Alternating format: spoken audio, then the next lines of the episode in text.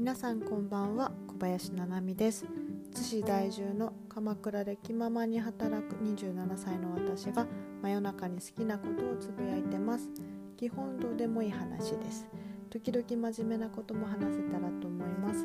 地域のことや日々自分が感じていること変哲もない日常を少しでも記憶に残すようにここに記録します。